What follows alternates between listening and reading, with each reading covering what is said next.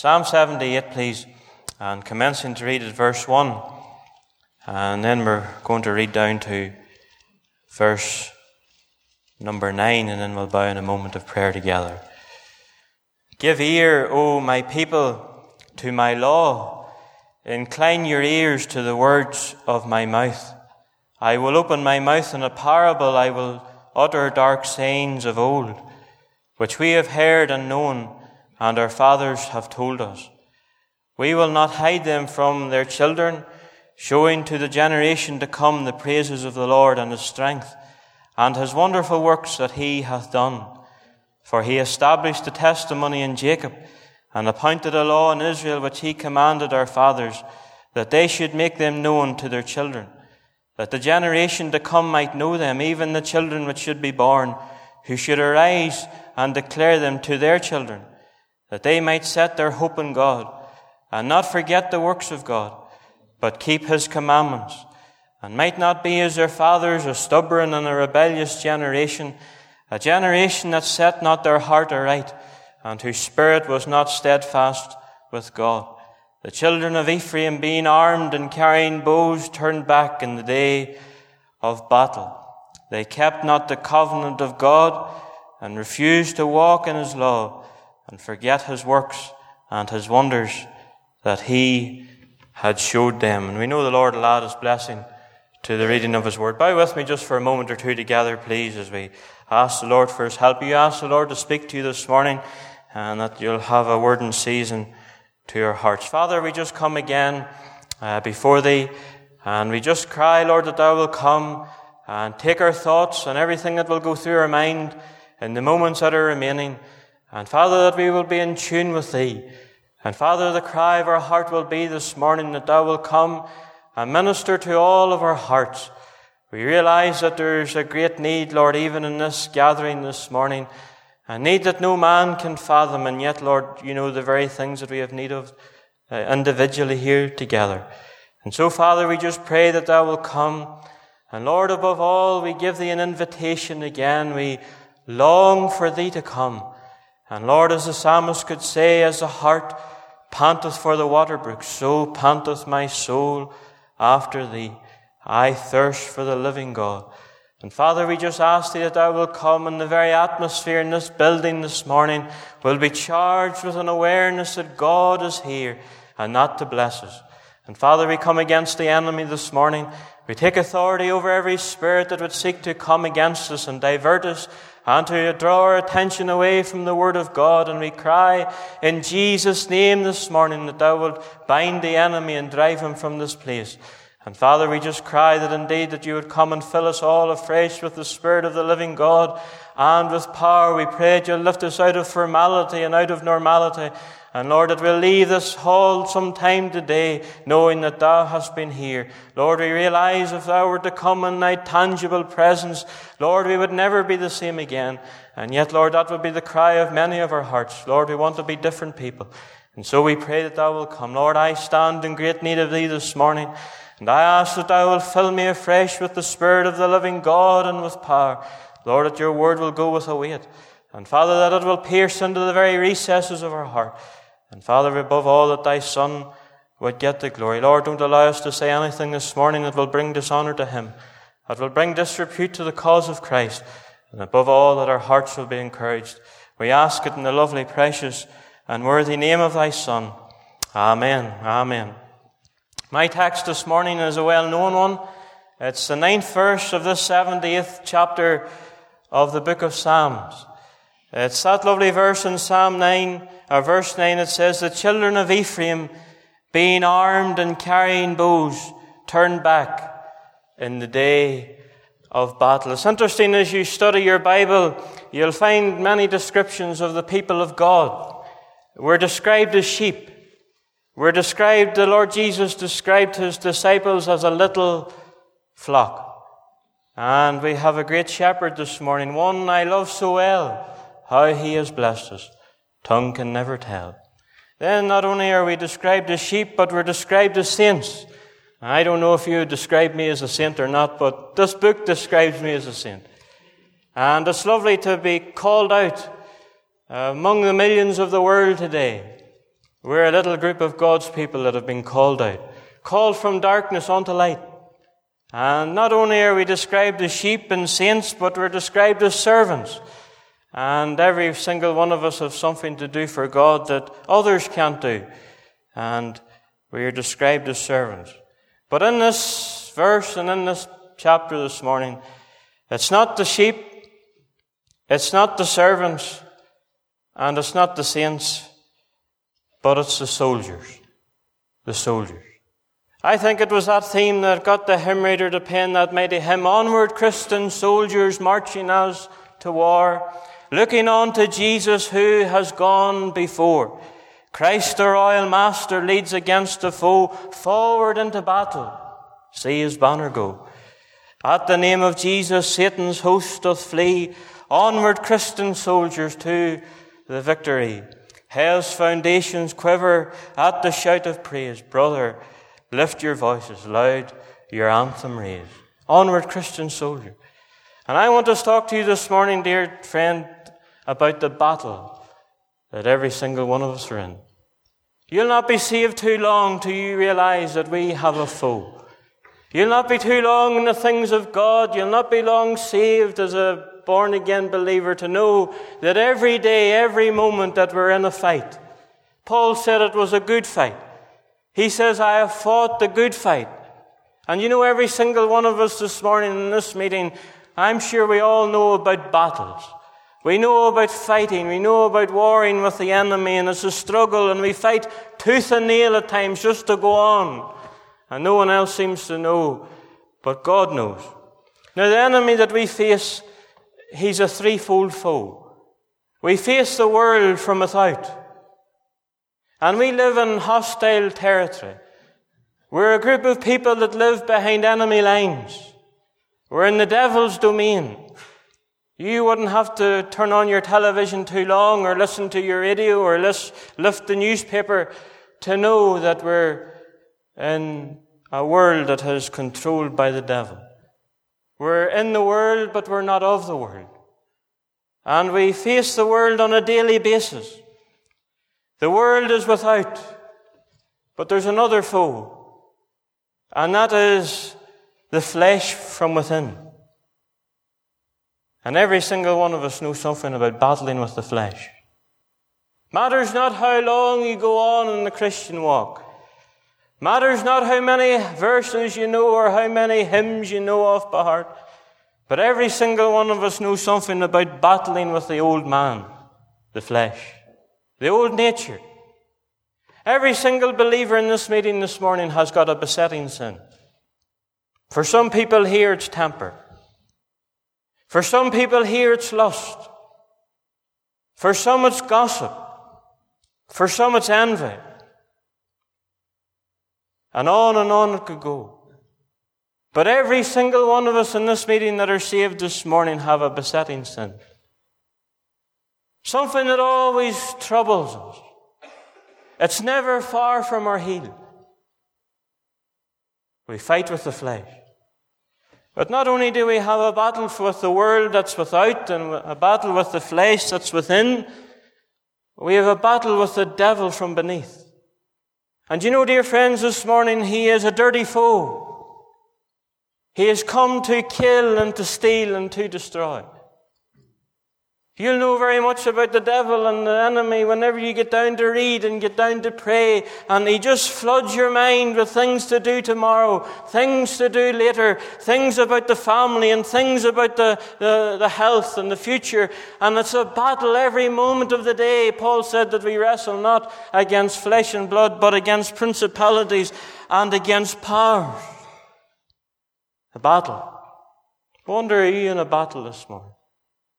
Wonder you here this morning and you've been fighting this threefold foe. The world without, the flesh within, the devil from beneath. And he's almost got the better of you. But here was people, and we've read about them in verse 9, the children of Ephraim being armed and carrying bows, they turned back in the day of battle. You'll remember whenever Daniel was writing there way back in Daniel chapter 7, he said about the last days, concerning the enemy, concerning the devil, that his desire and his plan and his strategy is to wear out the saints of the Most High God.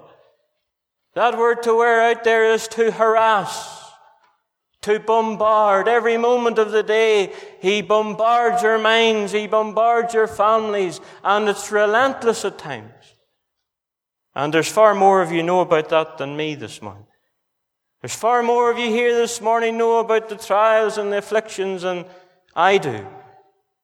And you know all about the fightings without and the fears that are within. And I wonder in the heat of the battle, I wonder whenever the enemy has come relentlessly in the family, in the health, and in the church, and at home, has the cry of someone in this meeting been, this week? Lord, I can take no more. I can take no more. It seems to be relentless, Lord. Just as I seem to see a little break, it comes like another wave, one after another, something more, again and again and again. And the cry of your heart has been, I can take no more, I've had enough.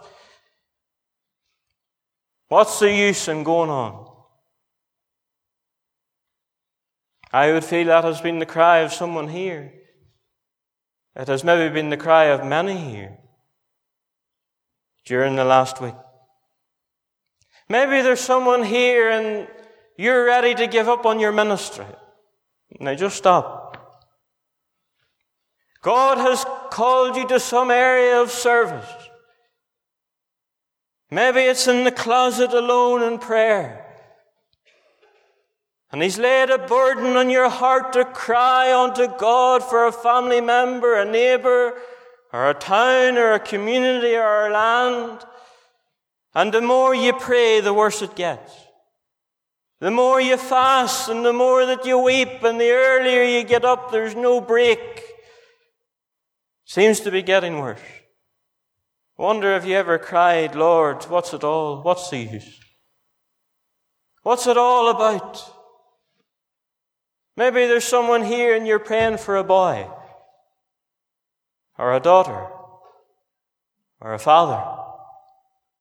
And you cry and you pray and you fast and you weep.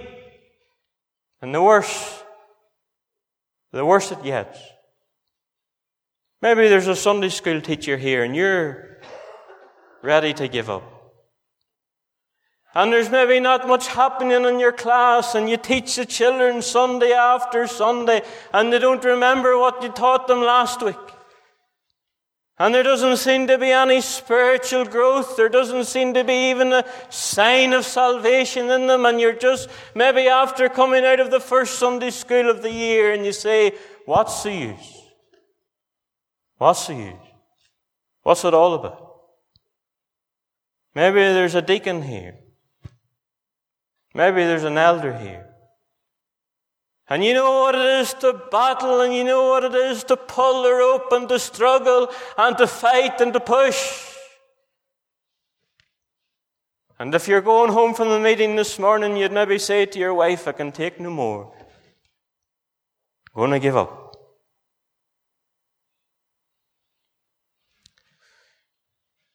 It's easy to quit, you know.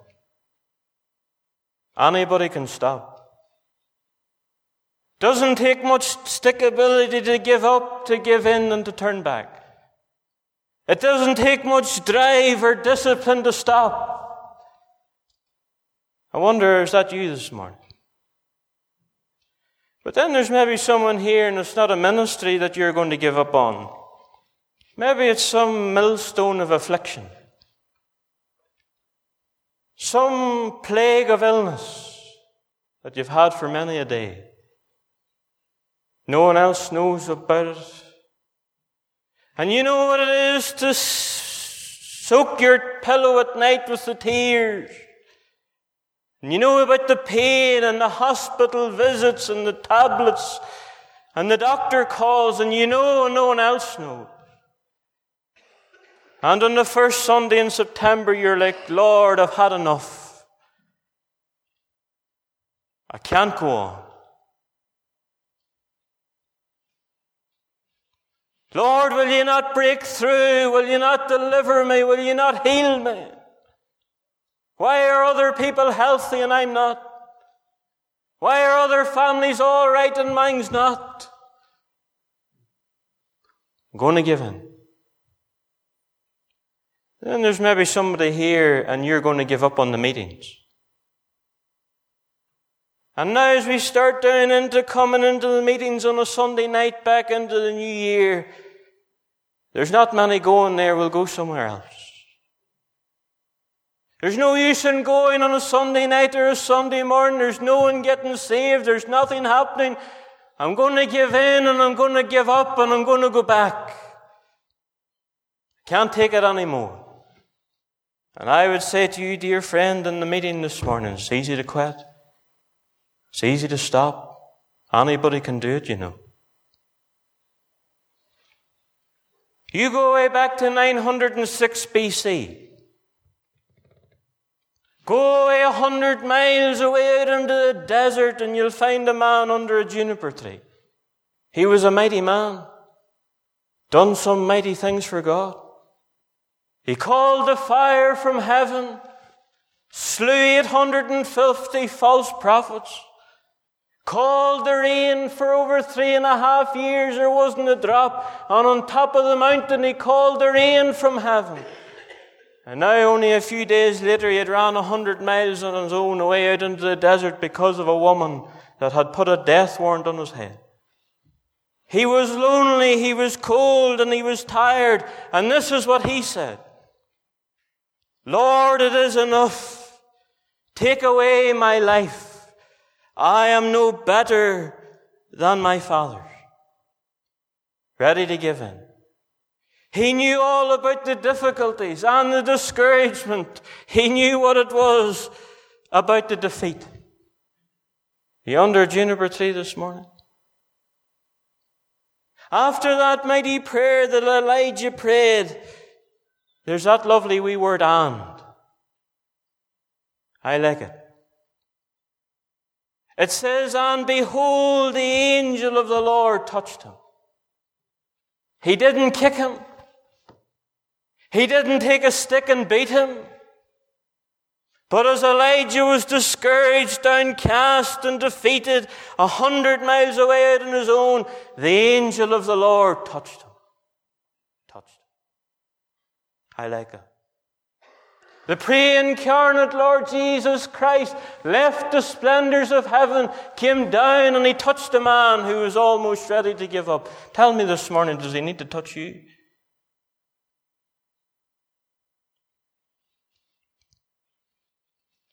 You remember how Elijah got the commission. How he was to go and how he was to anoint another king and how he was to go and call young Elisha. His work wasn't done. Work wasn't done. Let me say something to you older folk here this morning. Whenever you have done all that God has told you to do, you know what will happen? You'll die. And the fact that you're in this meeting this morning and you're living and you've got strength and you're here and you're able tells me that God has something still for you to do. And Elijah went on. There was more for him to do. Then you fast forward away into 33 AD. Almost a thousand years fast forward. You stand on the shore of Galilee and you look out and you see a man in a boat and he's casting a net in with a few men. And you look over and you see him. And you shout over to him, well, how you getting on? Not too well, didn't catch anything last night. And you say, I know you. You're one of the disciples, yeah. You, you're Peter, you're, the, you're, you're the, one of the three that was so close to the Lord. Indeed, I am, he would say. You are one of the disciples that, that the Lord Jesus took onto the mountain of transfiguration. You've seen the, the dead raised. You've seen the lepers healed. You've seen the blind receive your, their sight. Tell me this. What are you doing on a boat? You know what he'd say? I've gone back come back. Found it hard waiting and I found it hard to know what to do and I went back to the boat. It was that very same day, friends, that the Lord Jesus came again. And you'll remember whenever Peter got onto the shore, the Lord was already there. He had a fire kindled and he had the fish there. And the recommission came to the heart of Peter again. Feed my sheep. It was only a few weeks later that the apostle Peter stood and he saw over 3,000 souls saved in one meeting. God hadn't finished with them yet. You remember way back, you'll fast forward again, 45 AD, and you walk through the streets of Jerusalem. And you see a young man, a lovely young man, he's so fair, and you walk over to him and say, You're young John Mark. Yeah, that's who I am. You were with the Apostle Paul on his great missionary journeys. Indeed, I was. You've seen hundreds saved. You've seen churches born. You've seen a move of God in Asia. Did I did? Tell me this. Why are you in Jerusalem? What are you doing here? Ah, that young man would hang his head and he could, he would say something like this. I turned back. I turned back. I couldn't go on. But you'll remember whenever the apostle Paul was almost, he was going to die, he was going to be beheaded. You'll remember the commission that came to Luke. He said, bring Mark, for he is needful to the ministry. God hadn't finished with him yet. There was a day whenever John Mark took his pen and he dipped it in ink and he wrote 17 chapters that every one of us know very well, the gospel according to Mark. God had something for him still to do. The fall, thank God, is not final. Thomas Edison, that inventor who took over a thousand attempts to make the light bulb, said this. Our greatest weakness lies in the fact that we give up so easily.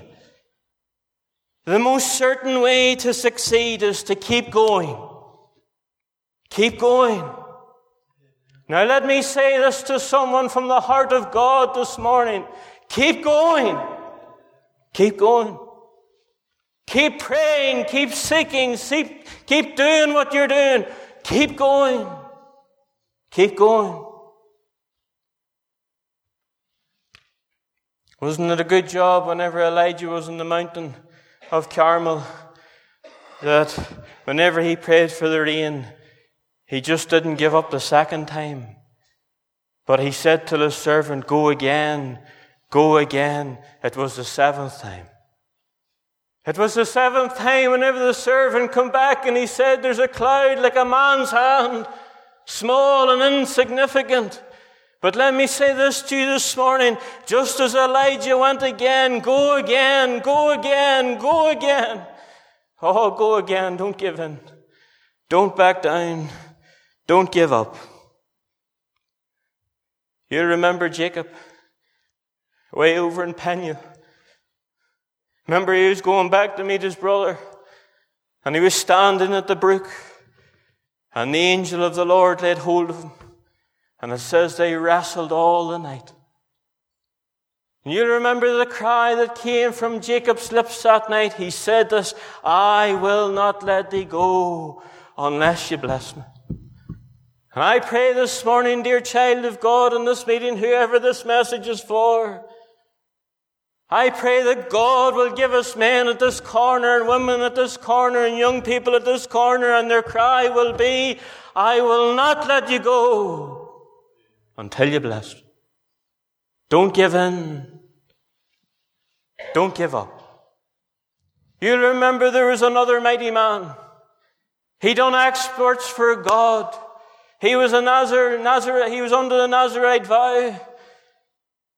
I tell you, he lifted gates that were over five ton and carried them for 30 mile on his back. Samson. Then you remember how he was deceived by Delilah and they bound him with chains and they pulled out his eyes and he was laid at the hand of a young boy. No power. All had gone. You remember that day, the last day that he ever lived? He bowed his head between two pillars and he prayed a prayer. Lord, one more time. One more time. He bowed his head and he said, Lord, remember me just this once. And Samson did more than that day than he did in all of his life. You know why? He went again. He kept going. You remember Moses. Moses taking the children of Israel out of Egypt. They're way out into the wilderness. They were delivered. They brought, through, brought them through the Red Sea. Almost two million people. Exodus 17, read about it later on when you go home. They were going to stone them to death because there was no water. And Moses prayed a prayer in Exodus 17 and he cried unto God, What shall I do? They're going to stone me. And here's the word that came from the heart of God to your heart this morning. Just two words. Go on. Go on. Whoever you are in this meeting this morning, ready to give in, ready to give up, ready to go back. The two words that came from the Lord's mouth to Moses' heart are the same that are coming to you this morning. Go on. Go on. In this ninth verse, it says the children of Israel being armed and carrying bows, they turned back in the day of battle. Ephraim was the largest of the tribes, one of the most favored. You'll remember whenever they got their blessing away back in Genesis 14, the children, the two sons of Joseph. You'll remember how, how Jacob, he crossed his hands. And he said, Manasseh shall be great, but Ephraim shall be greater. The youngest got the eldest blessing. It was in Ephraim where the tabernacle was situated, in Shiloh. They had the Ark of the Covenant, they had the presence of God, they had the Levites were there. They were a tribe that was favored. Ephraim was born in Egypt in the time of the seven years of plenty. It was, he was brought up in ease. He was brought up in pleasure. He was brought up in the years of plenty. So I may say this to you this morning, weary, worried saint this morning that takes the fire, takes the trial, takes the affliction. You wouldn't be the man of God that you are this morning if it wasn't for the trial. You wouldn't be the woman or the mother that you are this morning if it wasn't for the fire. You remember the cry that left the heart of Job. He says, But he knoweth the way that I take, and when he hath tried me, I shall come forth as gold. The fire, the trial, but the turn back. You remember the hymn writer Isaac Watts wrote that lovely hymn, and we often sing these hymns, friends, but we don't at times even know what we're singing. He said, Am I a soldier of the cross, a follower of the Lamb? And shall I fear to own his cause or blush to speak his name? Must I be carried to the skies in flowery beds of ease, while others fought to win the prize and sailed on bloody seas? Are there no foes for me to face? Must I not stem the flood? Is this vile world a friend of grace to help me on to God? Listen to this. Since I must fight that I must reign, increase my courage, Lord. I'll bear the toil, I'll endure the pain, supported by thy word. Go on. Go on. Go on. Now, I haven't got time, and time's going to beat me this morning. But this tribe, there was a few reasons why they had no need to turn back. First of all, because they were a tribe that was taught all about battle. It was from the tribe of Ephraim that Joshua came from. You remember Joshua? The young man of God that was to lead the people of God over into the promised land. You remember the first city that they came to, Jericho. Walls wide enough to run three chariots abreast round the tops of the wall. Well fortified, well defended. And Joshua stood and he gazed and he looked at these mighty walls. They hadn't a sword, they hadn't a spear. The Lord told Joshua to walk around the walls once every day for seven days, and on the last day to go around seven times. It's a good job he didn't give up on the Wednesday. It's a good job he didn't give up on the Friday. It was a good job he just didn't do it five times on the last day, or six times, but it was the last time. On the very seventh time, on the seventh day, you know what happened? The walls came down. Walls came down. And here was the tribe of Ephraim were taught about the stickability of Joshua. Keep going. Keep going. It was the tribe where Deborah came from. You remember that mighty judge that God raised up among his people? And she went and she came to Barak, that man, and she says, Arise up and go. Don't sit, don't stop, don't stay where you are, go and face the enemy. God delivered the enemy into their hand. It was the tribe of Ephraim where Samuel was from. Another mighty man. A man that took a stand for the things of God, a man that stood for the word and stood in the truth. He stood for God. And they had a mighty heritage. They had heard what these mighty men and women had done before, but it wasn't going to affect them. They were going to turn back. I say this to you this morning, dear friend, in this meeting. There's no land like Northern Ireland that has a greater heritage than what we do. All the mighty men and women that came out of this land, Amy Carmichael, Willie Nicholson, Willie Mullan, mighty men and women that stood for God. I pray this morning, whatever we do, that God will give me a bit of backbone to stand. To stand. You'll read about Ephraim, the tribe of Ephraim, and Judges. Whenever they came over the Jordan and came into the promised land, this is what it says about the tribe of Ephraim. It says Ephraim did not drive out the Canaanites, but dwelt among them. Now just hold on a wee minute now. Don't let anybody else distract you this morning. Here was a tribe that had lost their fight. They had lost their passion. They had lost their zeal that they used to have. And they were cold and they only wanted to retreat and sit at ease. The language of the tribe of Ephraim was let someone else do it, not me. Someone else will be a Sunday school teacher. Someone else will sit in the bus on a Friday night. Someone else will be a deacon or someone else will be an elder or a member, not me. Someone else. Not the language that we've been using, is it?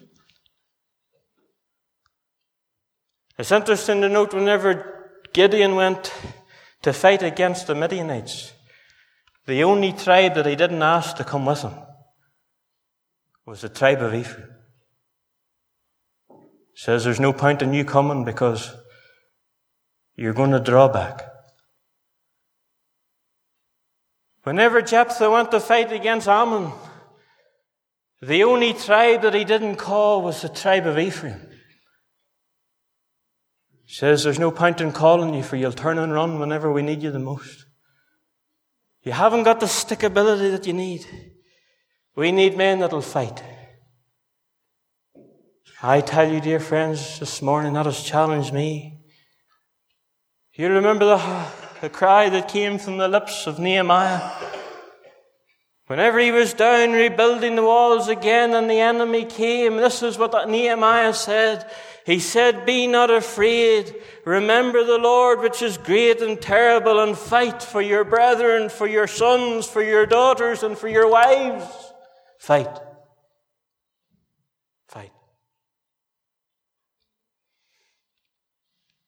Not only had the tribe of Ephraim been taught all about battle,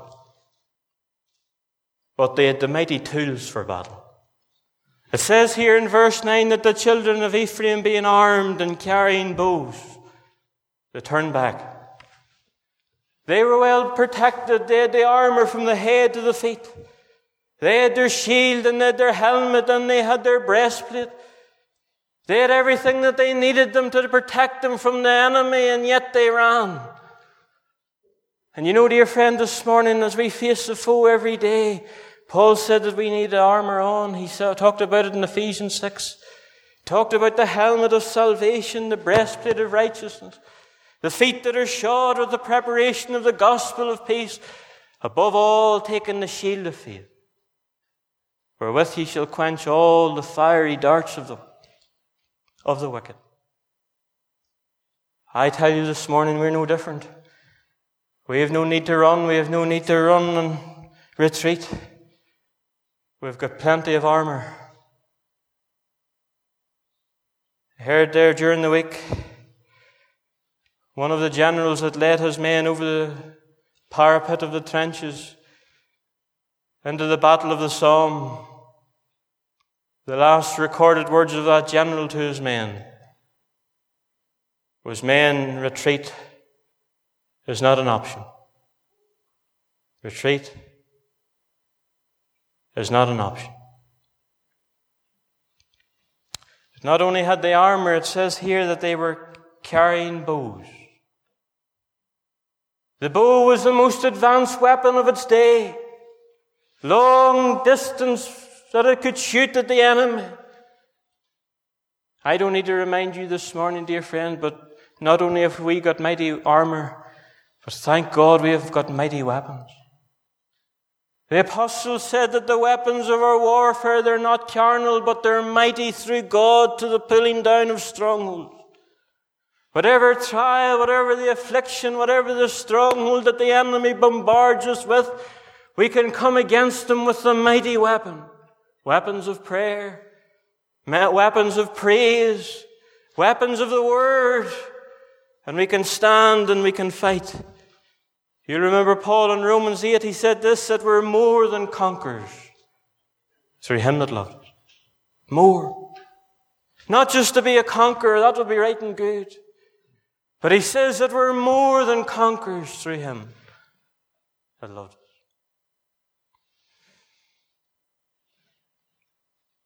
Not only was this tribe taught in war and they had the tools for war, the sad thing about it as we close this morning, they turn back.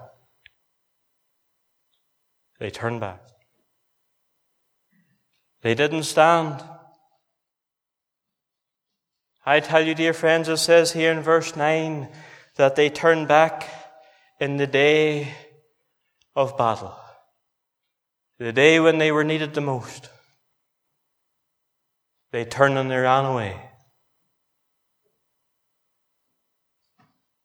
Now, let me say something this morning to every single one of you that are saved. And I have said it many times from this platform, and I will say it again. There's something that you can do for God that I can't do.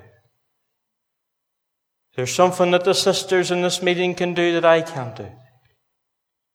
There's something that other brothers here can do for God that I can't do. And God needs you as much as He needs me. And you need me as much as I need you. We need one another. You'll remember in 1914, whenever the government put out that appeal for recruits to join the First World War.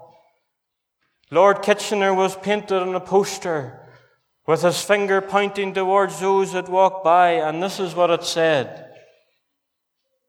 We need you. We need you. Mother in the meeting this morning, God needs you. Father in the meeting this morning, as you go to work tomorrow, God needs you as much as He needs me. We need to stand and fight one to another. But here was people and they were needed in the very day when they were needed the most. They turned and they ran. They didn't stand.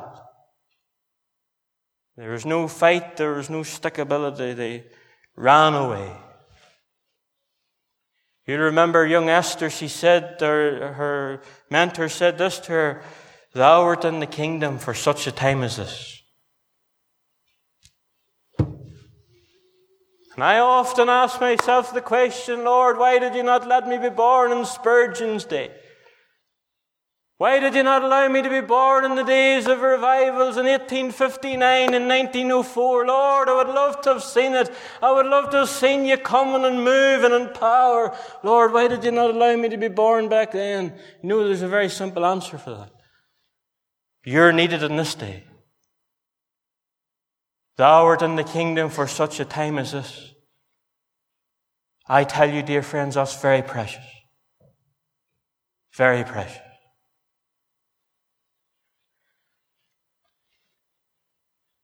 Are you going to run this morning? Are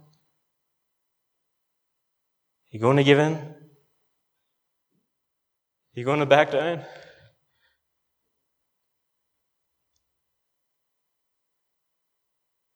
Are you going to stand? As we go into a new church year, 19, 2019, are you going to put your face to the wind? And The gales and the afflictions that are going to come, I'm going to say, Lord, I'm going to go. I'm going to stand? Or are you going to run?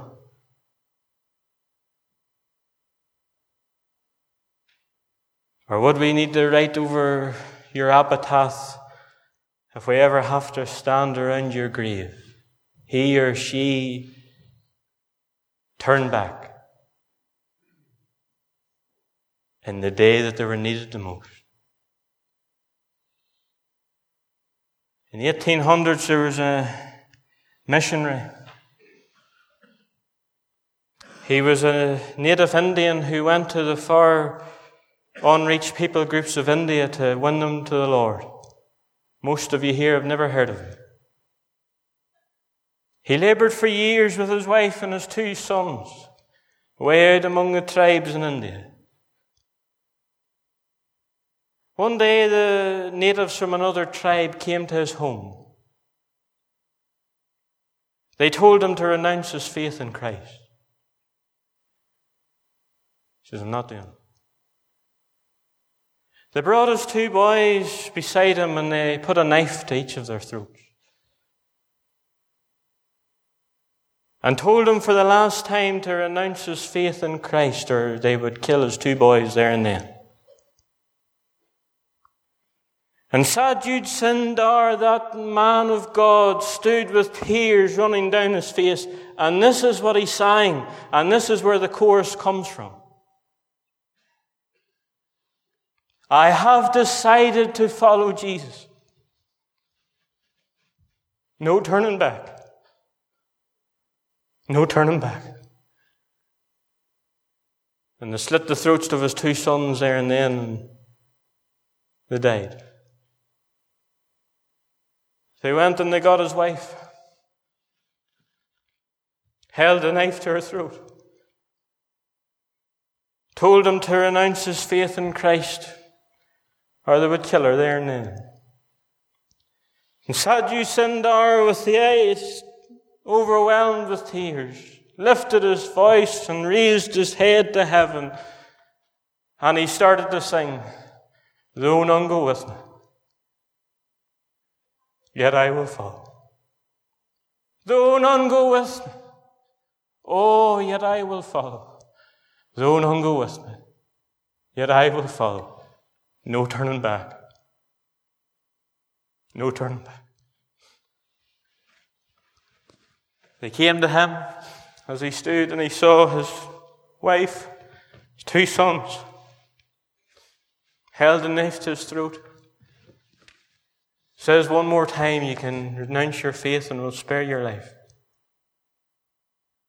Sadhu Sundar began to sing, The cross before me, the world behind. The cross before me, the world behind me. The cross before me, the world behind me. No turning back. No turning back. Sadhu Sundar went out into the presence of the Lord. Man that was going to stand wasn't going to run.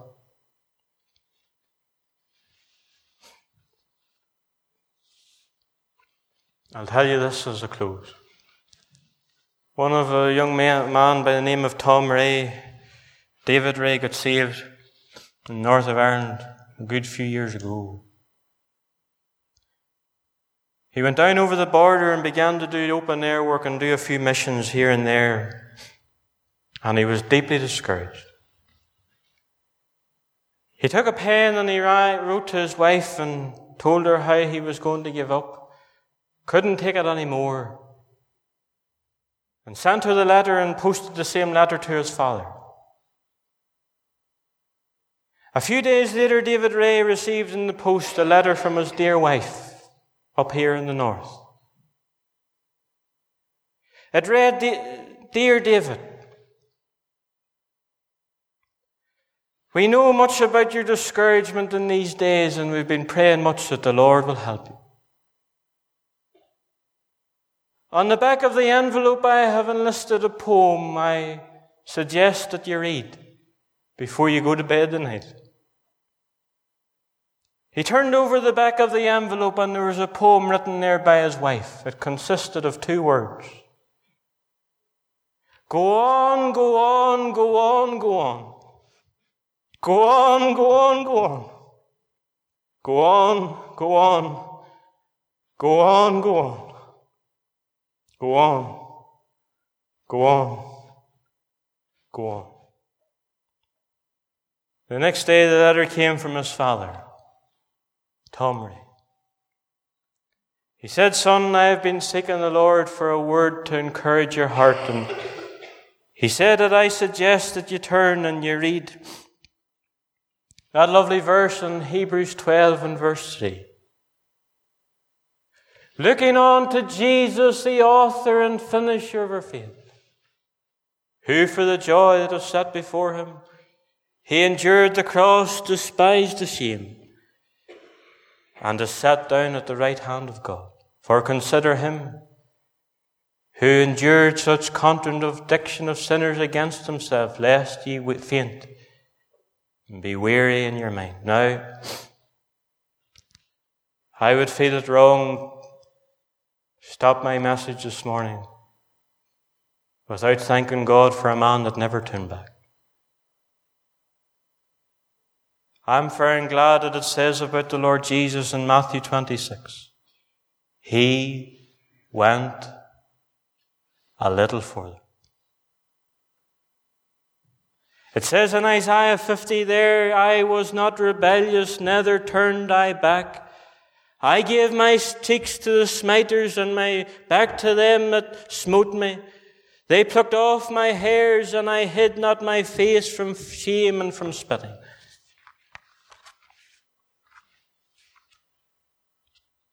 I'm glad he didn't turn back. I'm glad that he set his face as a flint, and out through the northern gate of Jerusalem, was nailed to an old Roman cross. I'm glad that the Son of God, He hung with His visage so marred more than any man. And the cry that came from His lips, My God, my God, why hast thou forsaken me? And the very answer to that question is in this room this morning.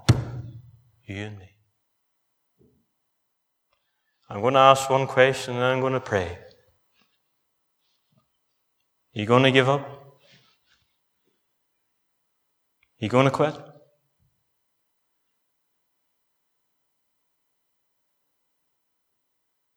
You had enough? Fought long enough? Battled long enough? Can take no more? Keep going. Let us pray.